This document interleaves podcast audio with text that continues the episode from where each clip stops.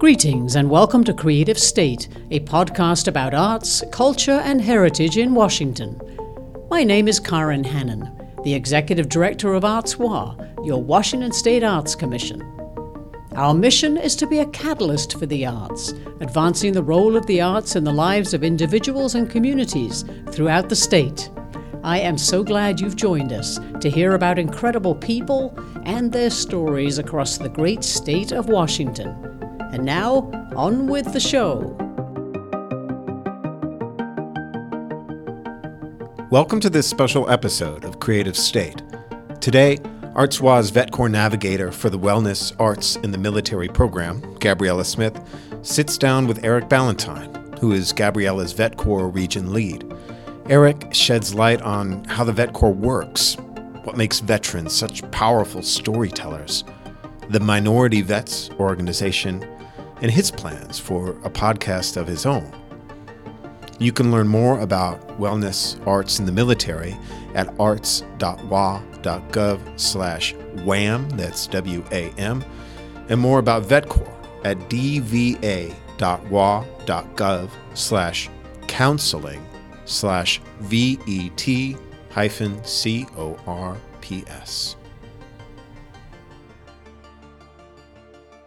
Hello, my name is Gabriella Smith. I am the Vet Corps Navigator for the Wellness, Arts, and the Military team here at ArtsWA. And today I have Eric Ballentine with me. He is my Vet Corps region lead, and I would love for him to introduce himself. Hello, Eric. How are you today? I'm wonderful, Gabby. Thank you so much for that lovely introduction. Um, as she said, my name is Eric Ballentine.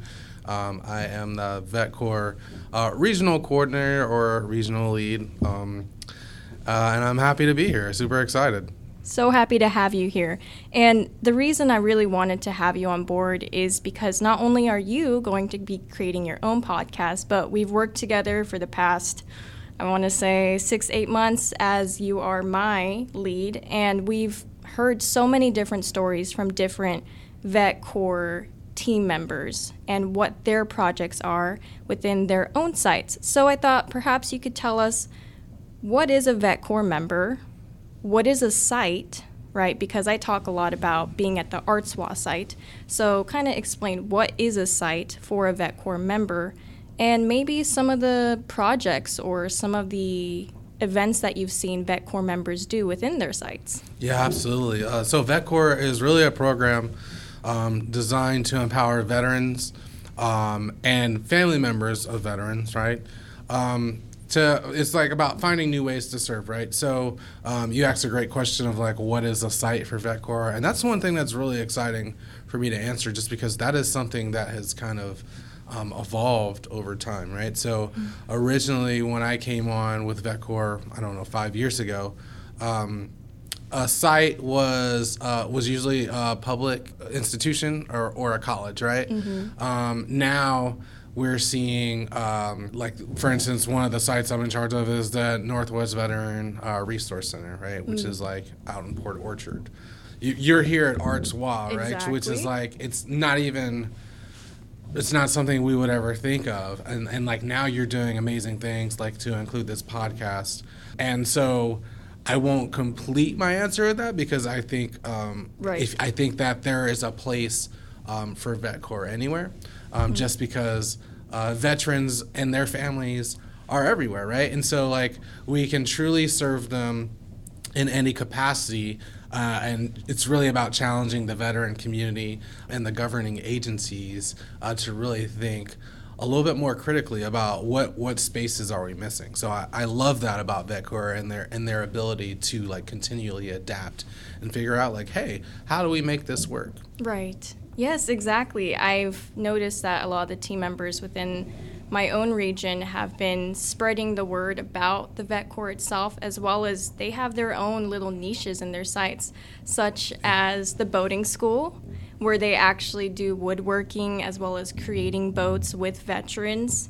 Or even when it comes to the academic locations, we always have specific service projects we have to do we yeah. had Veterans Day, MLK Day, which was just recently, and oh man, what is the last one? Um, Veterans Day, MLK Day. Some folks did a service project for like September 11th. Right. Right. Um, yeah, and it's like he brought up like the Northwest School of like Wooden Boats. Like, like that's not even a thing like I would ever consider. And it's actually it's interesting because a very very strong contingency of the students at that program are veterans. Um, like a, a, a massive portion. It's a small school. There's a there's a strong uh, reflection of the veteran community in that in that space. So it's really cool. I'm still learning so much about it, and I'm just I'm grateful to be able to be a coordinator just so I can learn more about this program because they're doing so many amazing things over there and they've been doing it for a while. Right. Yeah. What is one of the biggest milestones as a coordinator that you've seen within our team? So this is my third year as a coordinator.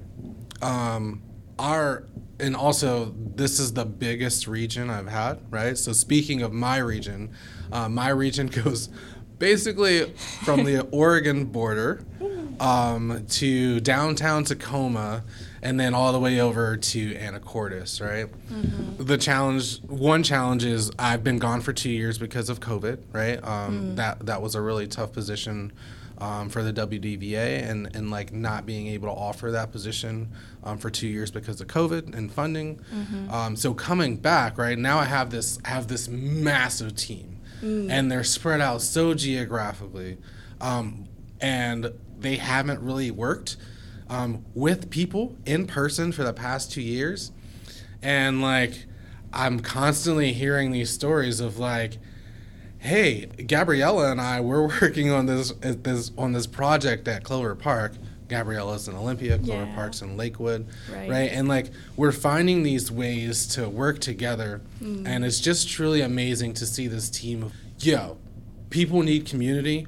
We're gonna bring that community to them, in an effort for us to lead by example. Mm-hmm. We're go- we're going to commit to that as well, and we're going to commute uh, one another.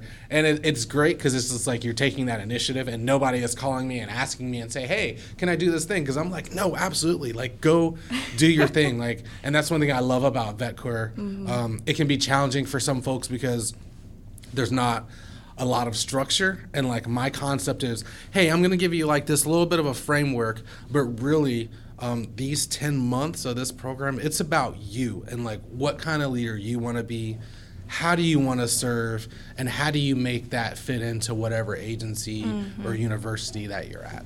That is a wonderful statement to end on because I think that's the biggest thing you've taught us throughout our continuous meetings is that this is a way for you to find out your leadership and how you serve, possibly even as a servant leader, you know, and figuring out where that role is within your own site as well as with your other team members.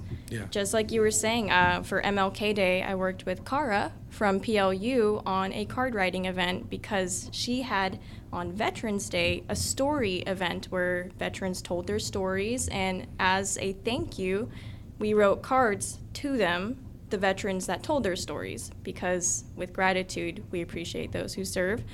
And not only that, but like you said, in Lakewood, we collaborate as well as I really hope someday we could go to Anacortes, but whoo, that is a distance. So you're not wrong. The distance is one of the bigger challenges, but I'm so thankful that you, as a coordinator, are continuously having us meet monthly as well as talk about what our challenges are because we have to discuss them in order to get through them.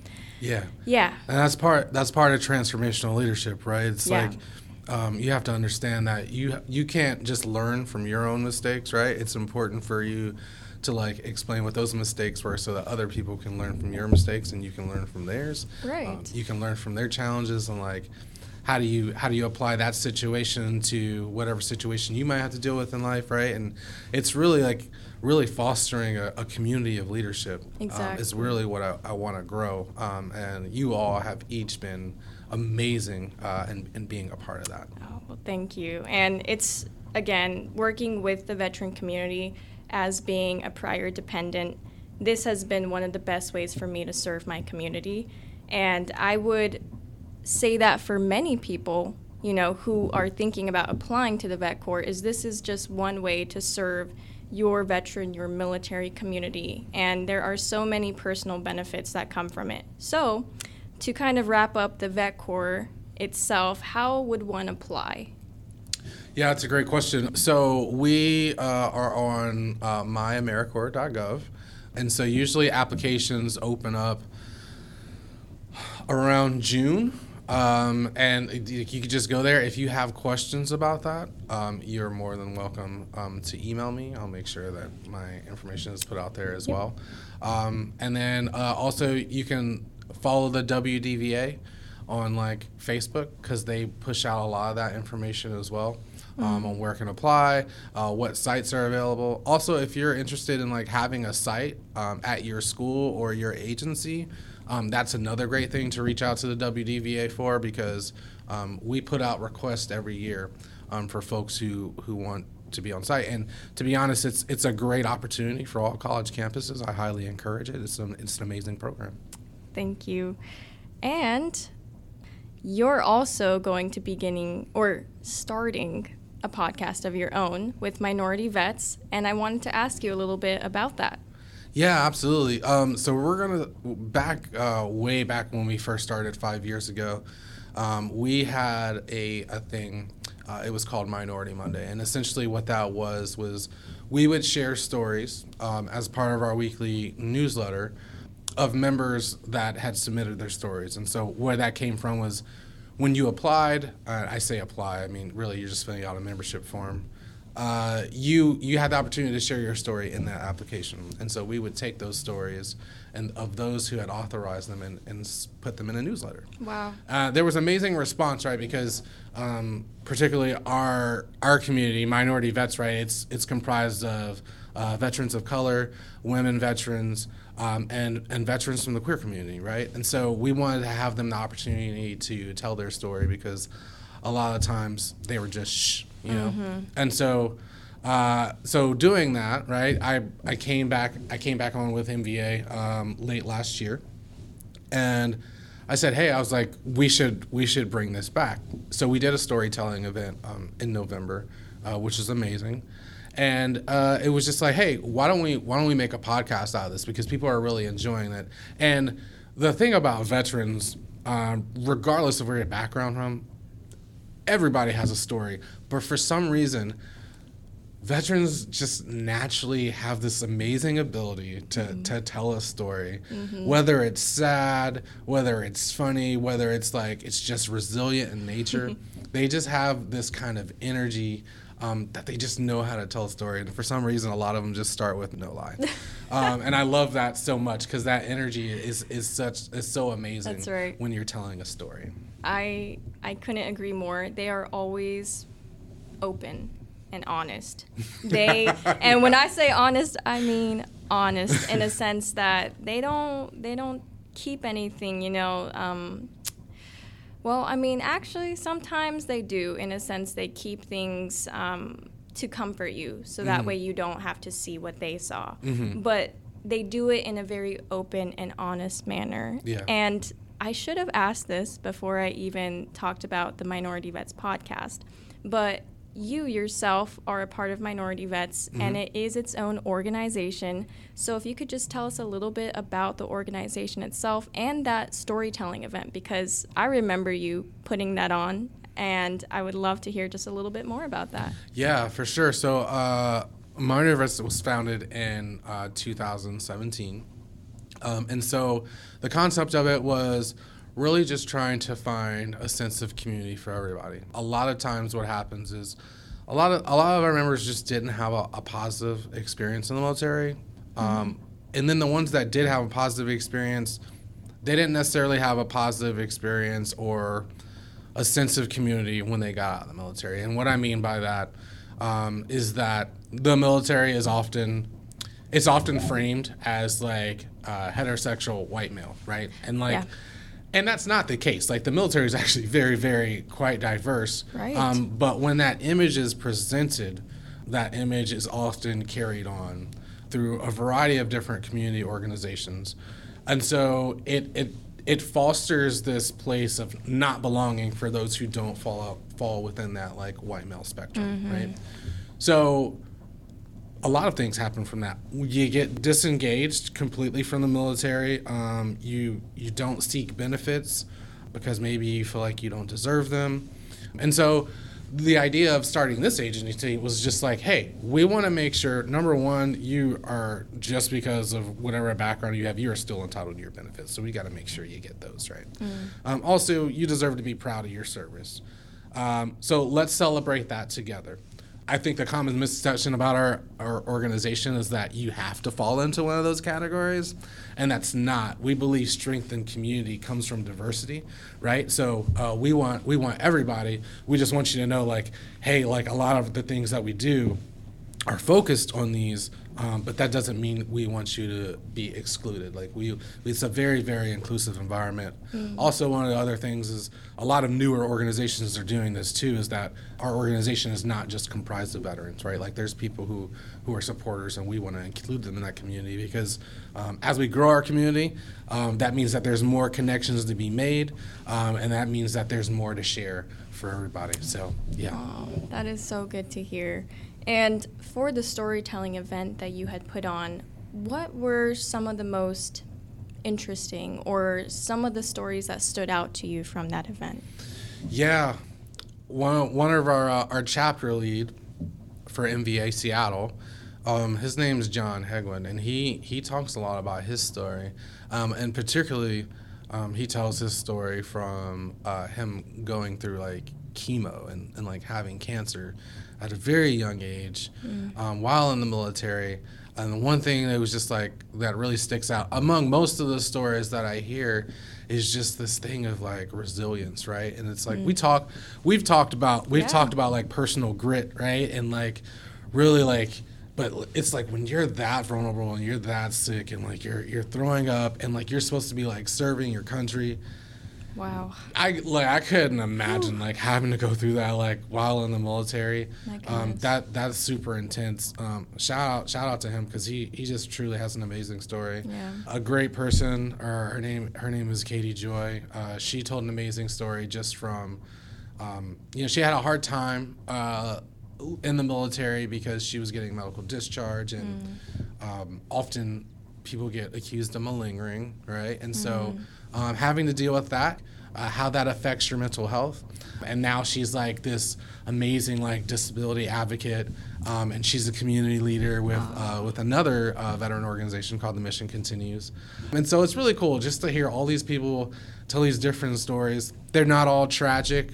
They're not all traumatizing. Some of them are just uh, just telling the stories of experience of like those amazing things that we do in the military. That's right. Um, in spite of whatever may occur. Yeah. Man, to hear that the people that are also doing the storytelling are the ones going out and also branching out to other people and helping them as well as starting their own organizations. That just goes to show that if you listen to one story or tell one story, that could reach an, an audience, a bigger audience, and even in a podcast form, you can reach people digitally. Right. So there's so many ways to spread a story. Yeah. And that's what I've really learned this month with my own MLK project was just listening to people as well as saying thank you for telling your story and telling your own. So yeah.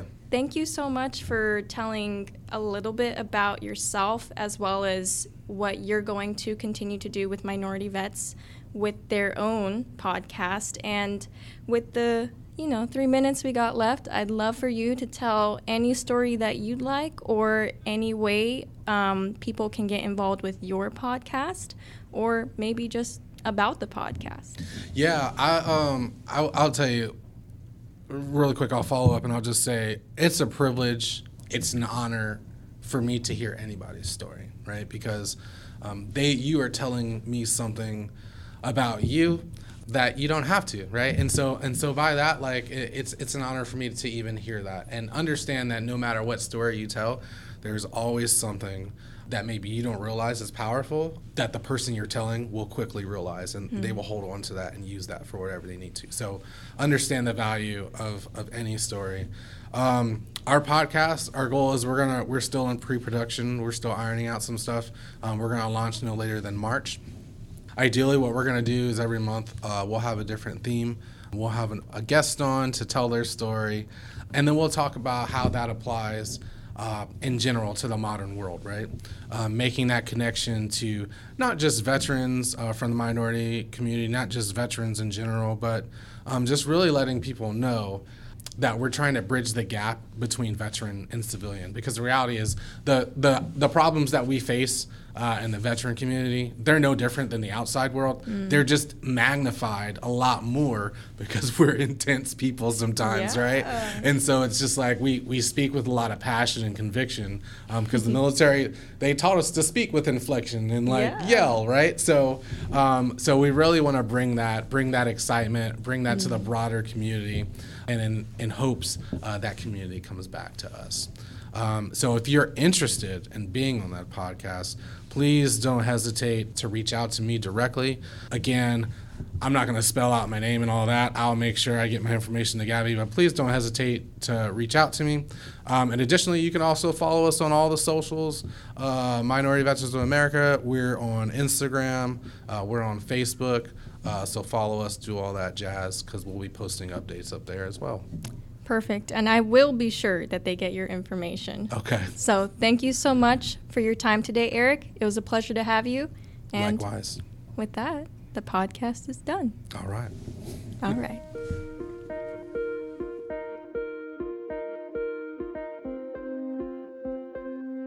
Thank you for joining us on this episode of Creative State. I hope you enjoyed these conversations as much as we enjoyed putting them together. You can learn more about the work that we do at arts.wa.gov. Thank you again, and I hope your days are full of creativity and discovery.